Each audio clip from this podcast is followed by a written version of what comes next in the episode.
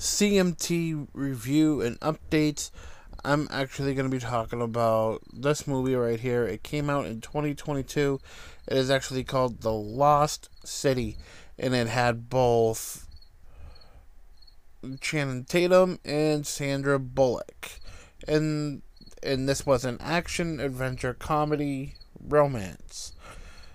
Now, the description for this movie is a reclusive romance novelist on a book tour with her cover model gets swept up in a kidnapping attempt that lands them both in a cutthroat jungle adventure.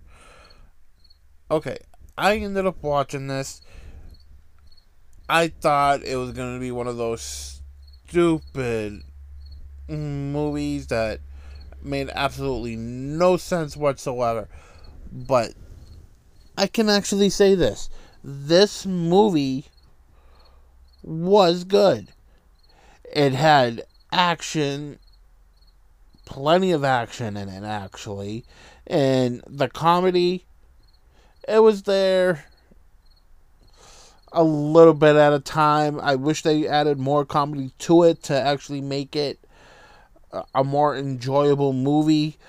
But those who have seen this mm, and those who have not, mm, honestly, I recommend mm, just don't go by my opinion. Yes, I do this for you guys because this is what I enjoy doing.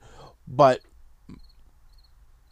in all reality, my view on this is probably going to be different than yours. So go check it out. And if this seems something that catches your eye, then I did a good job talking about it. If not, I'll learn for the next time. There's no really good or bad way of saying that they could have done more with this movie.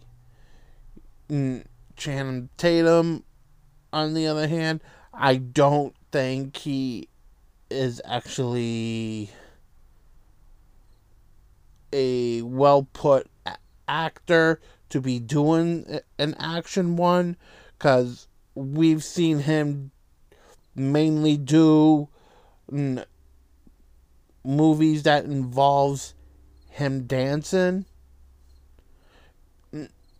And then we see Sandra Bullock. Yes, we have seen Sandra Bullock in many movies, mm, but her being a, a romance novelist, I don't know. I, I'd I'd rather see her in the movie Heat, where her and Melissa McCarthy did an amazing job in that movie.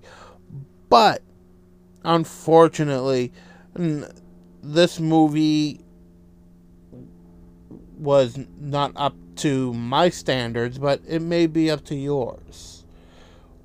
Overall, yes, I would probably end up watching it again, but who who knows? But overall, I would have to give this this movie 4.5 stars.